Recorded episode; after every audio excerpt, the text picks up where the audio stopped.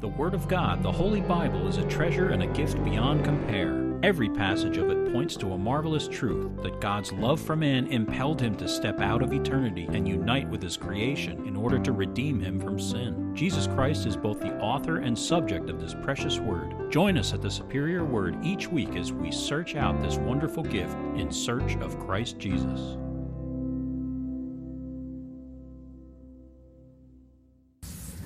Behold, my servant shall deal prudently. He shall be exalted and extolled and be very high. Just as many were astonished at you, so his visage was marred more than any man, and his form more than the sons of men. So he shall sprinkle many nations. Kings shall shut their mouths at him. For what had not been told them, they shall see, and what they had not heard, they shall consider. Who has believed our report? And to whom has the arm of the Lord been revealed? For he shall grow up before him as a tender plant, and as a root out of dry ground.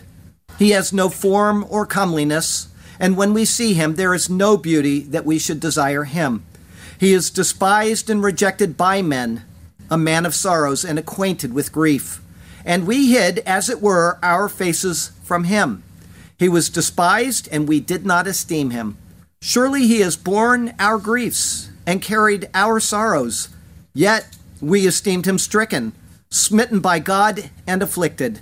But he was wounded for our transgressions, he was bruised for our iniquities. The chastisement for our peace was upon him, and by his stripes we are healed. All we like sheep have gone astray. We have turned every one to his own way, and the Lord has laid on him the iniquity of us all. He was oppressed and he was afflicted, yet he opened not his mouth. He was led as a lamb to the slaughter, and as a sheep before its shearers is silent, so he opened not his mouth. He was taken from prison and from judgment. And who will declare his generation? For he was cut off from the land of the living. For the transgressions of my people he was stricken. And they made his grave with the wicked, but with the rich at his death, because he had done no violence, nor was any deceit in his mouth. Yet it pleased the Lord to bruise him. He has put him to grief. When you make his soul an offering for sin, he shall see his seed, he shall prolong his days, and the pleasure of the Lord shall prosper in his hand. He shall see the labor of his soul and be satisfied. By his knowledge, my righteous servant shall justify many, for he shall bear their iniquities. Therefore, I will divide him a portion with the great, and he shall divide the spoil with the strong, because he poured out his soul unto death, and he was numbered with the transgressors. He bore the sin of many and made intercession for the transgressors. All right, we're in Matthew 27 23 today. This is our Resurrection Day sermon. It's entitled, What Evil Has He Done? Now at the feast, the governor was accustomed to releasing to the multitude one prisoner whom they wished. And at that time, they had a notorious prisoner called Barabbas. Therefore, when they had gathered together, Pilate said to them, Whom do you want me to release to you, Barabbas or Jesus, who is called Christ? For he knew that they had handed him over because of envy. While he was sitting on the judgment seat, his wife sent to him, saying, Have nothing to do with that just man, for I have suffered many things today in a dream because of him. But the chief priests and elders persuaded the multitudes that they should ask for Barabbas and destroy Jesus. The governor answered and said to them, Which of the two do you want me to release to you? They said, Barabbas. Pilate said to them, what then shall I do with Jesus, who is called Christ? They all said to him, Let him be crucified. Then the governor said, Why? What evil has he done? But they cried all the more, saying, Let him be crucified. When Pilate saw that he could not prevail at all, but rather that a tumult was rising, he took water and washed his hands before the multitude, saying, I am innocent of the blood of this just person. You see to it. And all the people answered and said, His blood be on us and on our children. Then he released Barabbas to them, and when he had scourged Jesus, he delivered him to be crucified. In the time allotted to each of us during the years we walk through life, and to varying degrees based upon where one is, the seasons of the year closely match the normally lived out seasons of life. There is the spring where life begins. Everything is fresh, young, pliable, vibrant, colorful, sweet smelling, and so on. Then comes the summer. It is a time of endurance. Life permeates everything, but it has become more mature and developed life. It is a time of adulthood and strength. It is a time of great productivity, hard work, and revealed potency. For the wise, it is a time to store up for the future.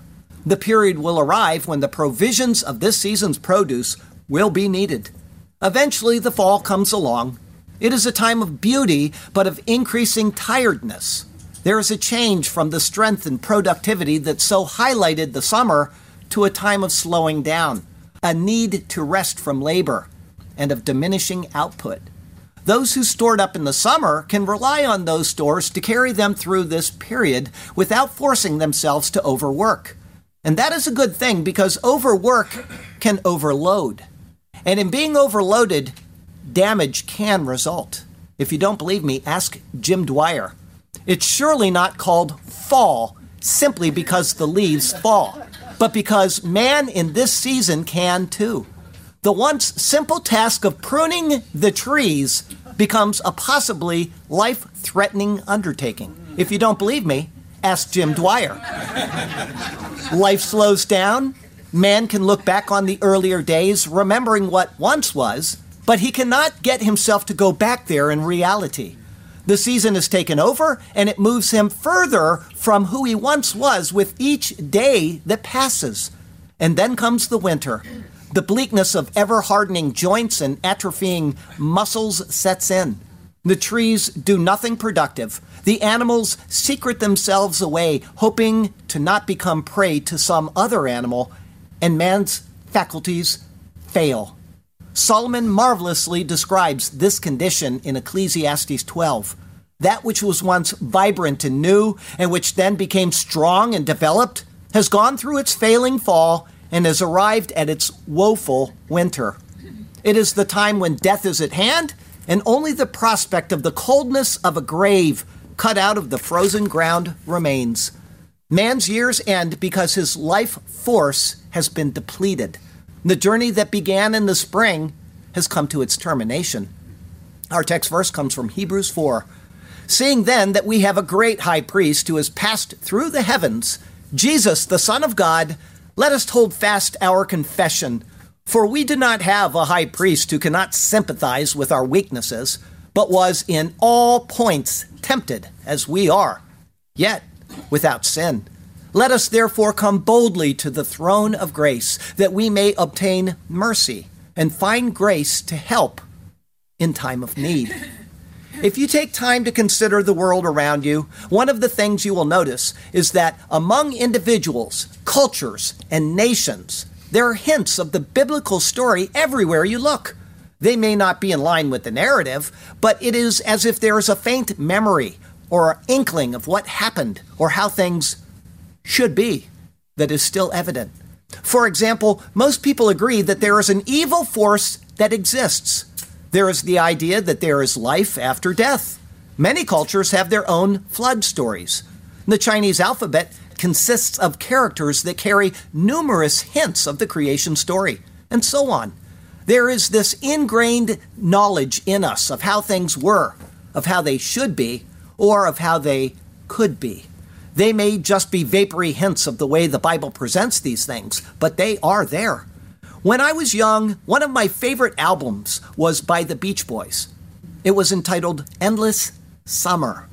To this day, if one of the songs from that album comes up, and even though I may not have heard it since I was 15 years old, I can remember every single word and every single note as if it had just played this morning. Adam was created, the Lord breathed the breath of life into him, and he became a living being. From there, he was placed in a garden. From the account, it reads, at least to me, of a life more comparable to the summer span of man. He wasn't created as a little baby that had to grow. He wasn't created as a failing older fellow that began to salivate every time he saw a rocking chair. Rather, he was ostensibly like any person in the prime of life that we may see today. He was set in the garden, and there was nothing set before him that would cause him to go through any seasonal changes that we now go through. Nothing except one simple thing. Of every tree of the garden you may freely eat, but of the tree of the knowledge of good and evil you shall not eat, for in the day that you eat of it, you shall surely die. How simple that is! The man's endless summer lay before him. It is that vapory hint of the ideal span of life that the Beach Boys sang about. A life of mature youth, vigor, productivity, unceasing enjoyment, and contentment. It is as if it is ingrained in us. Hollywood movies, books, songs, and indeed entire albums all hint at this marvelous state of life as if it could be a reality. And because it could be, even though it is not, it is a hope that still exists because we want it to. Because this hidden hope is so prevalent among humanity, it partly reveals why the gospel of Jesus Christ is so relevant to all people. Every culture where the gospel is presented understands its premise. They get what it means because it speaks of the answer to something in us that is already there, but that previously had no suitable resolution. It is the gospel and it alone that accurately, perfectly, and wholly meets the previously unfulfilled hope that exists in man's soul. This is the relevance of the person of Jesus Christ because the gospel is based upon his work. It is the greatest story ever told because it is the most relevant story ever told truly unimaginable marvel and wonder suddenly becomes both imaginable and real through this most pertinent message that is revealed in God's superior word. And so let us turn to that precious word once again, and may God speak to us through his word today, and may his glorious name ever be praised. Our first thought today is a Messiah is coming. Adam's endless summer in Eden didn't last very long. We can only speculate on how long he remained in the garden, but his son Seth was born in his 130th year of life. Seth came some unknown time after the births of Cain and Abel, but which is inclusive of all of Abel's life, even if Cain was still alive at the time. As such, it takes Adam's 930 year lifespan down to a rather short time in comparison to his years. And my guess is that the time in Eden was a lot shorter than that as well how quickly paradise was lost. Regardless of the exact time, two major things resulted from his transgression. The first is that he died on the day that he ate of the fruit. But this death was not in regard to his physical life, rather, it was regarding his spiritual life. We know this for several reasons. But the main one is based on what Paul says in his epistles, especially Romans, but probably most explicitly in the book of Ephesians. But God, who is rich in mercy, because of his great love with which he loved us, even when we were dead in trespasses, made us alive together with Christ. By grace you have been saved, and raised us up together and made us sit together in the heavenly places in Christ Jesus, that in the ages to come he might show the exceeding riches of his grace in his kindness toward us in Christ Jesus. Adam sinned, meaning he committed evil.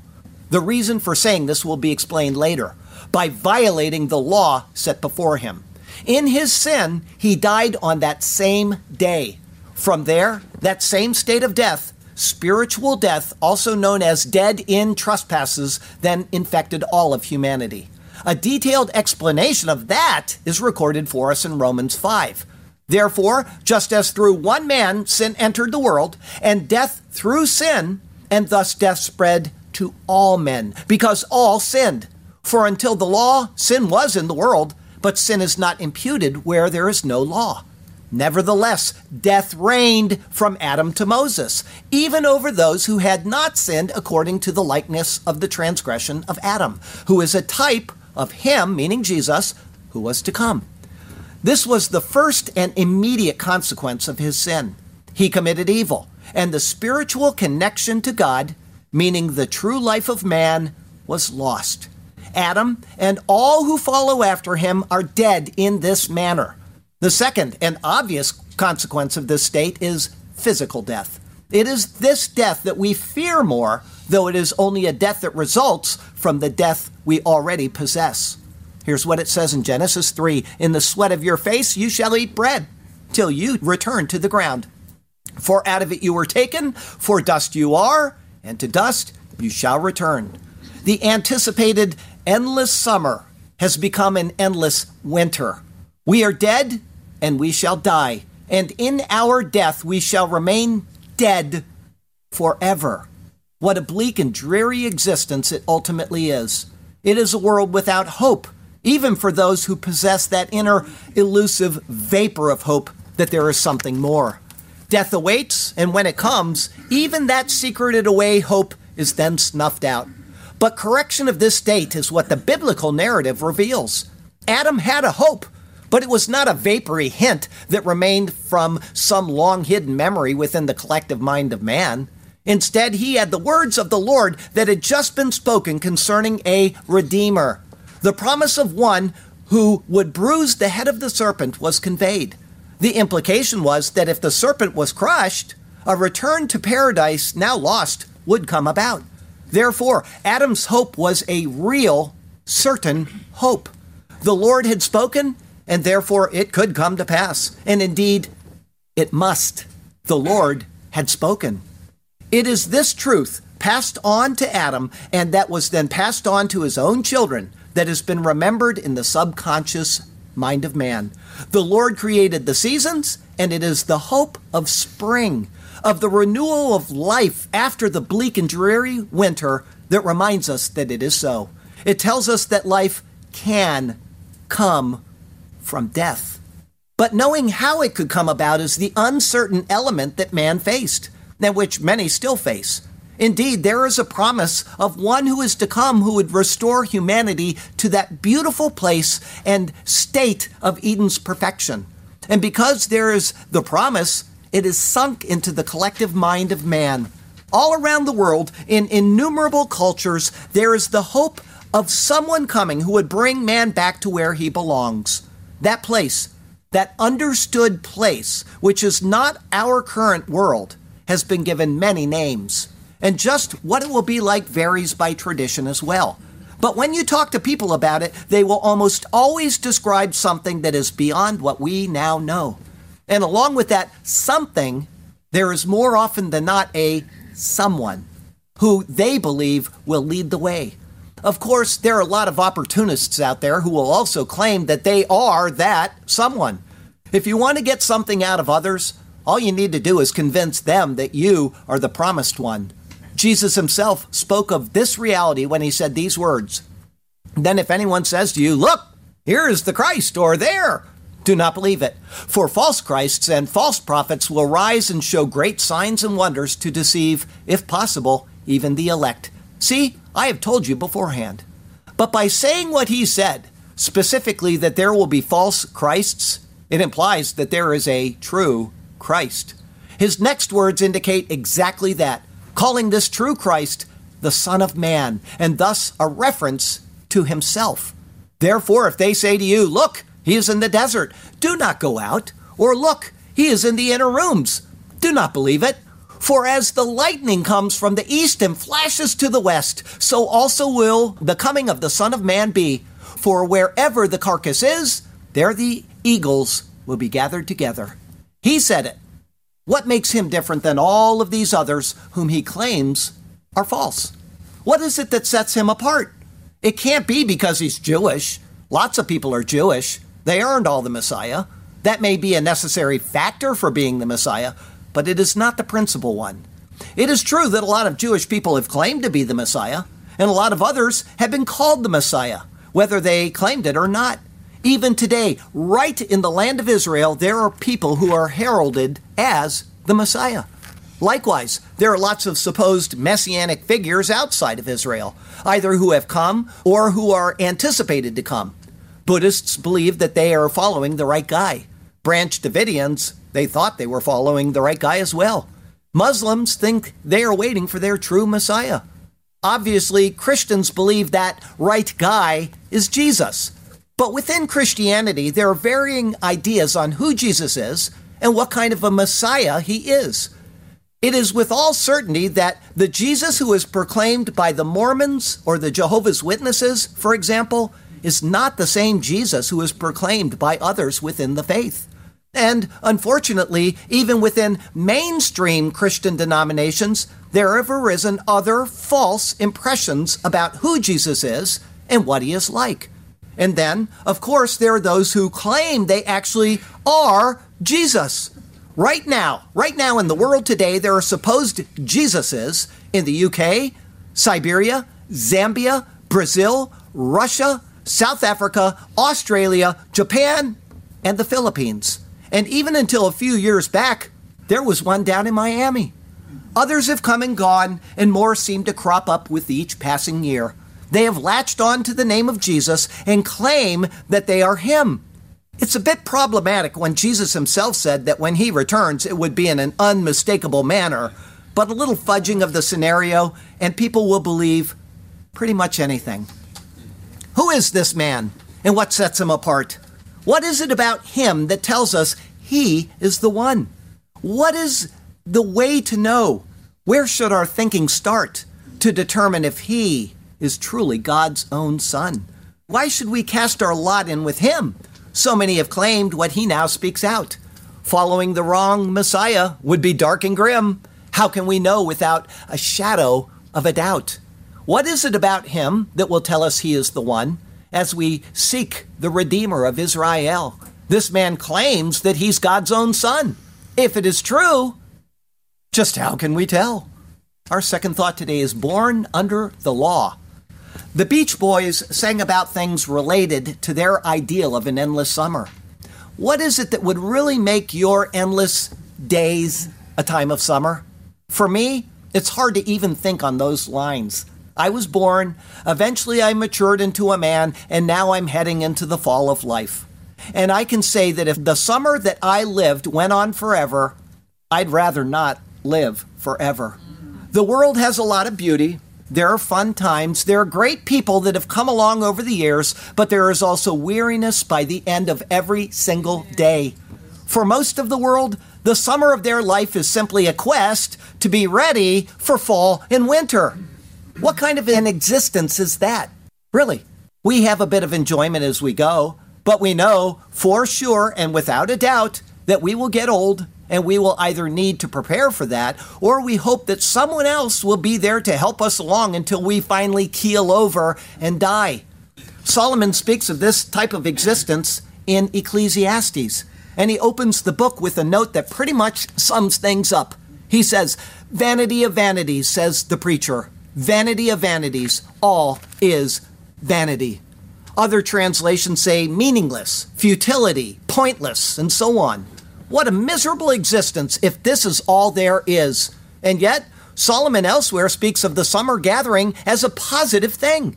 He who gathers in summer is a wise son. He who sleeps in harvest is a son who causes shame. He doesn't just limit this to humanity either. The ants are a people not strong, yet they prepare their food in the summer. Obviously, Solomon is making a point about ants that should then be converted to a point about men. We know this because he had already noted the ant in relation to man earlier in the Proverbs. Go to the ant, you sluggard. Consider her ways and be wise, which having no captain, overseer, or ruler, provides her supplies in the summer and gathers her food in the harvest. How long will you slumber, O sluggard? When will you rise from your sleep? A little sleep, a little slumber, a little folding of the hands to sleep? so shall your poverty come on you like a prowler, and your need like an armed man. But this begs the question if we are to look to the ant and be like him by being prepared in the summer for what lies ahead, what is the point if everything is meaningless? The same end will come upon the industrious man as will come upon the sluggard. But the sluggard just doesn't have to wear himself out in the process. Who is the smart one then? This is true, but only if the premise is that there really is the same end for both. What if, however, being prepared in the summer points us to a spiritual truth? What if the seasons are there to teach us a lesson? Night is coming when no one can work. Winter is coming when life is at an end, and so on. We are instructed to be wise with our time. We are to be prepared now for what is coming. Paul says it this way See then that you walk circumspectly, not as fools, but as wise, redeeming the time because the days are evil. Whether a saved believer or someone who is looking for salvation, the statement remains true. The days are evil. If they are evil, it is because this is not a place without evil. An endless summer of evil days would be a terrible existence. I dare say that I cannot even imagine it. People who talk about living forever in this world are just plain nuts. who would want to live forever in a world as things are right now? And yet, they are there. People are working on medicines, DNA advancements, and all kinds of other technologies in hopes of living forever. You said it, the evil people. The evil people, that's right. Just two days after I typed the first draft of this sermon, an article came out in The Guardian saying, if they could turn back time, how tech billionaires are trying to reverse the aging process. Jeff Bezos and Peter Thiel are pouring huge sums into startups aiming to keep us all young or even cheat death. And the science isn't as far fetched as you might think. No, thank you. If I'm going to store up in the summer of my life, it is going to be for something way better than this. Paul speaks of this in his first letter to Timothy. Command those who are rich in this present age not to be haughty, nor to trust in uncertain riches, but in the living God, who gives us richly all things to enjoy. Let them do good, that they be rich in good works, ready to give, willing to share, storing up for themselves a good foundation for the time to come, that they may lay hold on eternal life. When the Bible speaks of eternal life, it speaks of it in two different ways. The first is in that which is possessed but not yet attained. The second is a state that is attained but which is not at all like the one that we now have. Thank God for that. But again, we need to know how to go from days that are evil to days without evil. This is the key to both understanding who the Messiah is and what he can truly provide.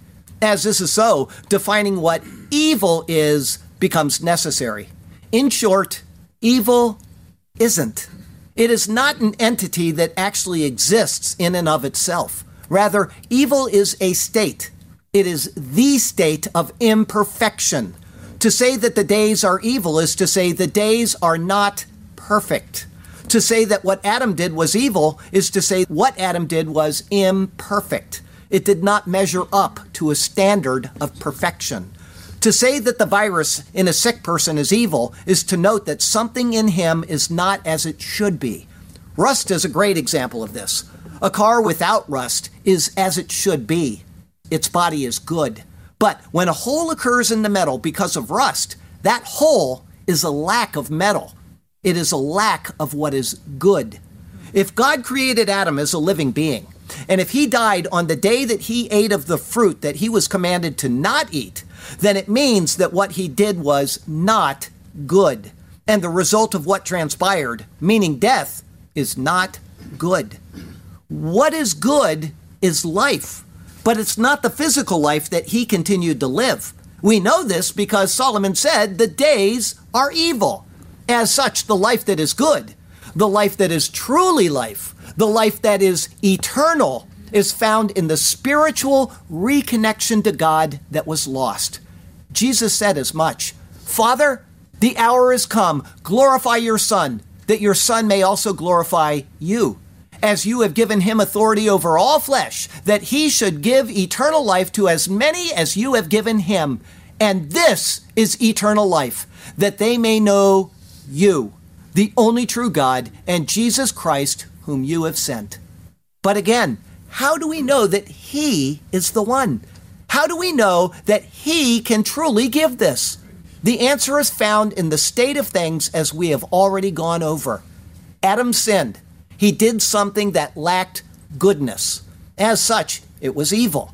In this, he was separated from God. He spent the rest of his life apart from God and in a world that is evil. This doesn't mean evil in the absolute sense. Rather, it is a world that is lacking perfection. The good thing that once was has now been replaced with something less good. From there, we will experience different gradations of that lack of perfection because, as Paul said, death spread to all men. This state of separation is inherited by all who descend from Adam, as sin travels from father to child. So, we are imperfect and living in an imperfect world. As this is so, we now have a way of excluding those who claim to be the promised one, who claim to be the Messiah. It is not necessarily that they are living in the world that disqualifies them. The part of the car that doesn't have rust is fine. It's the hole where the rust consumed the metal that is lacking. The lack of goodness in one part of something doesn't mean that everything lacks its goodness. The thing that makes man evil is not that he is a man, it is that he is a man born from a man. Adam wasn't evil when he was created. But in becoming evil, he passes his imperfection on to those who follow him. It is Adam and each father after Adam that passes on this state that is lacking goodness. And so, how do we eliminate the false messiahs of the world? Well, if they are human beings that had a father that begat them, then they are not capable of being the true Christ. They bear the state of sin and they are thus disqualified. Understanding this, every person ever born to a man and a woman, and thus every person ever born stands disqualified. That is, every person except one. That is Jesus. But this is only the Jesus who is accurately portrayed and explained in the Bible. Jesus was born of a woman, but he was sent forth from God. But when the fullness of the time had come, God sent forth his Son, born of a woman, born under the law, to redeem those who were under the law, that we might receive the adoption as sons. This is also explained by the angel Gabriel who was sent to Mary. And the angel answered her and said to her, The Holy Spirit will come upon you, and the power of the highest will overshadow you. Therefore, also, that Holy One who is to be born will be called the Son of God. Jesus was born of a woman and of God. As such, no sin, no imperfection or evil transferred to him. He is qualified to be the Messiah. However, Paul said something else in Galatians 4, verse 4, didn't he? He said that Jesus was born under the law. Which law is he referring to? The question is important because the law was given to Israel. And yet, Paul says that Jesus was sent to redeem those who are under the law. Paul is writing to the Galatians. They are not of Israel, and they were never under the law of Moses. As such, he cannot merely be speaking of that law. There is a law that man needs to be redeemed from. Paul, using the law as an example, tells us about its effects on mankind. Here's what he says in Romans 7 I was once alive without the law but when the commandment came, sin revived, and I died. Think of Adam. And the commandment which was to bring life, I found to bring death. For sin, taking occasion by the commandment, deceived me, and by it killed me. Adam was given a commandment, a law. In his breaking of that law, he died. And, as Paul says, death spread to all men. As this is the state of all men, God put the onus on himself. He did this by calling out a nation from the world and giving it a law, the law of Moses. It was to be his standard for righteousness for them to see and to live by. As he says, You shall therefore keep my statutes and my judgments, which if a man does, he shall live by them. I am the Lord. To live is to not die. The law is explicit. The man who does the things of the law will live. But the law of Adam already condemned all men. Death spread to all. Therefore, the way for man to live was to live this law, the Mosaic law, out perfectly. Christ, however, was not born under the law of Adam. Adam's death did not spread to him. But Paul says that he was born under the law to redeem those who are under the law. How could Christ redeem those under the law if he was born under the law given to Adam? He would bear Adam's sin. Hence, God gave Israel the law of Moses. He then sent forth Christ, born of a woman, but not of a man, and so he was not under the law of Adam, and thus he was without sin. But he was born under the law of Israel, God's standard by which if a man does those things, he shall live by them. If you see the point I'm making, it's not just that Jesus came, but there had to be a law other than Adam's law for him to come under. He could not come under Adam's law because he would bear Adam's sin. But by coming under another law, he could both perform and redeem. There was no imperfection, no evil in him at his birth. There was no imperfection, no evil in him under the law. This is testified to by the four Gospels. It is testified to by his question to those who came against him when he asked, Which of you convicts me of sin? That's John 8:46. Guess what? Nobody responded. It is also testified to in the lack of a response to the question of the Roman authority appointed over Israel and who was thus over Jesus, who is of Israel, when he asked, Why? What evil has he done?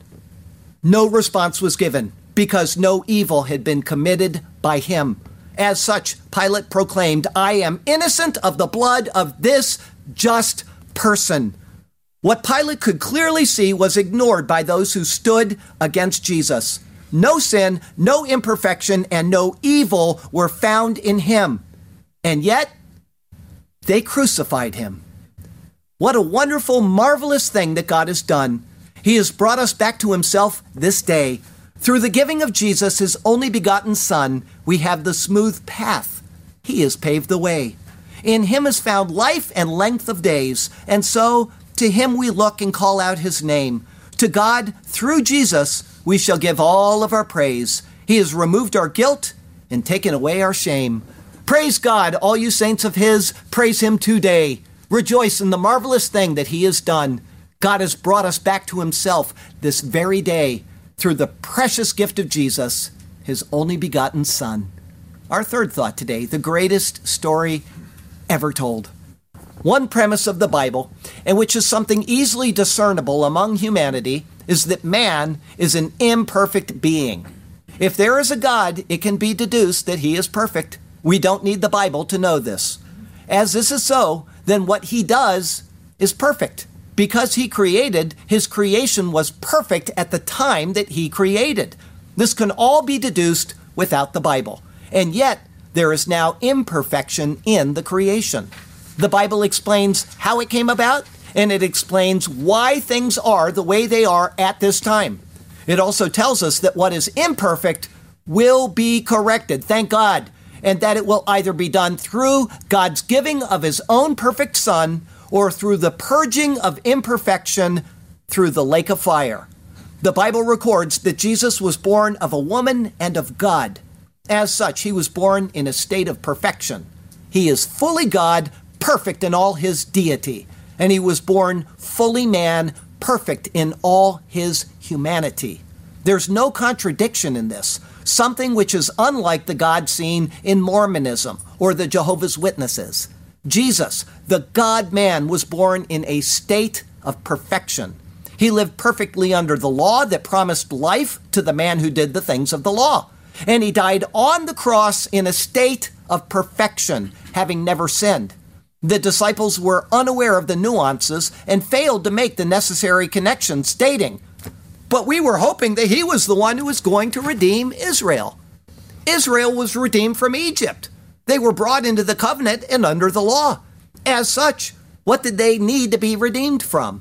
It's curious that they would even say this, but Scripture had spoken of the redemption of Israel so much that it was something they knew that they needed. Scripture had talked about redemption from enemies, from oppression, and other such things. But these things point to something else, don't they? they point to a state of imperfection. that which is evil. Logically, if there is evil, the lack of a good thing, then being redeemed must go much deeper than some temporary need. They could not see that the very law that they were under only highlighted their imperfections. As Paul said earlier, I was alive once without the law, but when the commandment came, sin revived and I died. And the commandment which was to bring life, I found to bring death. Israel needed to be redeemed from the law. But the law was given to allow Jesus to redeem everyone, including Israel, from the law of Adam, the imperfection, the evil that condemned all men. If Jesus had died under the law, it would not have meant very much to Israel or to us if he did not resurrect. David died under the law, didn't he? And he didn't resurrect. It would have meant that he was tainted with sin, the imperfection would have clung to him. But if that was the case, it would mean that he was not God. And if he is not God, then he would not have been born without sin. And if he was not born without sin, then he could not redeem us from the sin of Adam. In other words, everything, everything is tied up in the resurrection of Jesus Christ. Everything. In his coming out of the grave, it means that he was and he is sinless. If he is sinless and yet he is a man, a sinless man had to die for the sins of Adam, then it means that he is also God, because he would not be sinless unless he is God.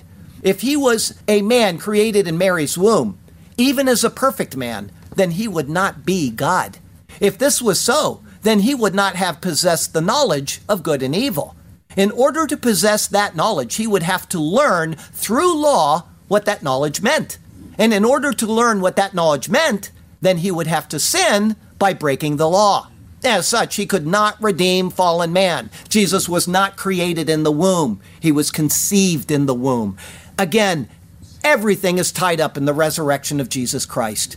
It proves that he is God, it proves that he is the sinless man. It proves that he can and did, in fact, redeem his people by dealing with our sin. And if he dealt with our sin in his death, then that means that our sin is dealt with forever. Forever. We have entered into a new covenant where sin is no longer considered. We are not under law, either that of Adam or that of Moses, but under grace. And as Paul says, now all things are of God, who has reconciled us to himself through Jesus Christ and has given us the ministry of reconciliation. That is, that God was in Christ reconciling the world to himself. Here it comes, not imputing their trespasses to them, and has committed to us the word of reconciliation. What are we doing here today? We are celebrating the greatest story ever told. Pilate asked, Why? What evil has he done? The answer, because of the resurrection of Jesus Christ, is none. The perfection of God in Christ has accomplished all things for us. The story is logical, it is understandable, it is without fault in all that it proclaims, and it resolves the greatest problem that man has ever faced. Through Jesus Christ, evil is eliminated, and death is swallowed up in victory. You can live your life in futility, pursue that which is meaningless, and perish in the vanity of your impoverished existence. Or, or you can come to Jesus Christ and be reconciled to God through his full, finished, final, and forever work. Demonstrate wisdom today and yield your soul to the one who loves you enough to have done these things for you. Call on God through Jesus. And for those who are the redeemed of the Lord, be sure to demonstrate your thanks to Him today and always. After all, it is a long, long time that you will live, even to eternal days. Thank God for Jesus Christ our Lord. And all of God's people said, Amen. Amen. What a wonderful thing He's done for us. What a wonderful thing. Thank God for Jesus Christ. I've got a closing verse for you from John 1, it's verse 29. Behold, the Lamb of God who takes away the sin of the world. The Lord has you exactly where He wants you. He has a good plan and a purpose for you. Though paradise was lost, he offers access to it once again through the death, burial, and resurrection of Jesus Christ. And so call on him and trust him, and he will do marvelous things for you and through you. Okay? Now, I've got a question. There can be other answers to this. I have my idea of what it is. Nobody gets a free ride. You've already got one from Jesus. But I just want to hear your opinion. What are the three greatest words in all of human history? It is finished. He is risen. You pick yours. I like the He is risen because I just like it. But it is finished just equally as good. Wonderful words to remember. A celebration of the resurrection of Jesus Christ. This is the gospel which was preached to you. It is also the one you have received and on which you stand. It is the gospel of salvation, providing life that's new and which will carry you to the promised Holy Land. What is delivered to you is what was before received that Christ died for our sins according to God's word. He was buried and he rose, and so we have believed, and many witnesses testify to this message you have heard. Now, if Christ has preached that he is risen from the dead, how can some among you say the resurrection isn't true? If there is no resurrection after Christ was crucified and bled, then our faith as well as yours is certainly askew. And if so, we are found false witnesses of God, because we have wrongly testified of this mighty deed, and our faith is futile. No heavenly streets we will trod, and we are still dead in our sins, fallen Adam's seed. Even more, those who have fallen asleep in the Lord are gone and we are the most pitiable creatures the world could ever look upon. But indeed, Christ is risen from the dead. He is the firstfruits of those who have fallen asleep. And as death came through one man, Adam, our federal head, so Christ will make all alive. Our souls he will keep.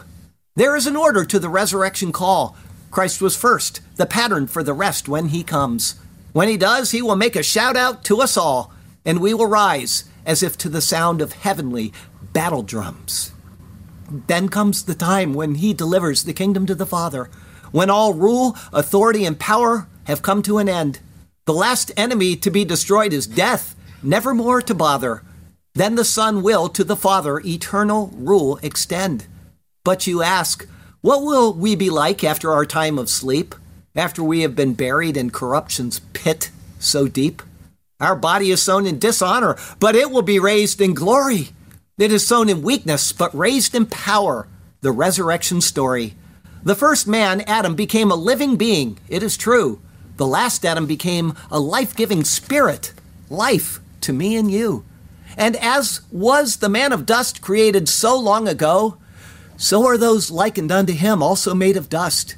And as is the man, the Lord from heaven, you know that we shall bear his image for eternity, just as we've discussed. Flesh and blood cannot inherit the kingdom of God, nor can corruption inherit that which is incorrupt. But we shall all be changed, and so heavenly streets we will trod. In the twinkling of an eye, the change will be abrupt. When the last trumpet sounds, we will be taken to glory. We shall all be changed. Completion of the gospel story. Where, O death, O where is your sting? When Christ our Savior us to himself does he bring?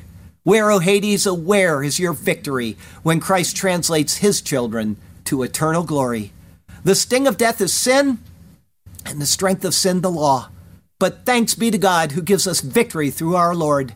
My beloved brethren, be steadfast in all you've heard and saw, and cling confidently to God's eternal word. Know for certain that your labor is not in vain. Be of good cheer. Christ is coming again. Amen. Hallelujah and amen. Thank you, Lord God, for this day that we remember each year. Thank you for the marvel of the resurrection of Jesus Christ, what you did for us in the sending of your Son to take the punishment that we deserve, the pain and the torture that he went through, the suffering and the death, so that we could have life. Thank you for the death the burial, and the resurrection of our Lord. And it's in His name we pray. Amen. Amen. What are we doing next week? Next week, I don't know if I wrote it down or not. Let's see. Next week is Deuteronomy 33, 1 through 5. Moses will pronounce his blessings and then he will die. It's entitled The Lord Came from Sinai. That'll be our 99th Deuteronomy sermon. Uh, just so you know, wonderful gentleman and his wife, I've got to include her as well, they made us some tracks just for the superior word. They're not general tracks that I stamp. These are actually tracks. I don't think I have one here. Does anybody have one on them right there? I wanted to show you. They're on the back right by the door. I want you to take them and hand them out. These are really marvelous. Uh, what does it say on the, the front? Uh, your great adventure begins here. It's got a picture of the beach and palm trees. It's so wonderful. And then from there, you open it up, and it's got some things about the church, but on the back it's got the Romans Road presentation. It is marvelous. So please take some of those and start handing them out. And when they're all gone, we're going to get more. They're really, really wonderful. Take those out, okay? Um, let's go ahead and take the Lord's Supper.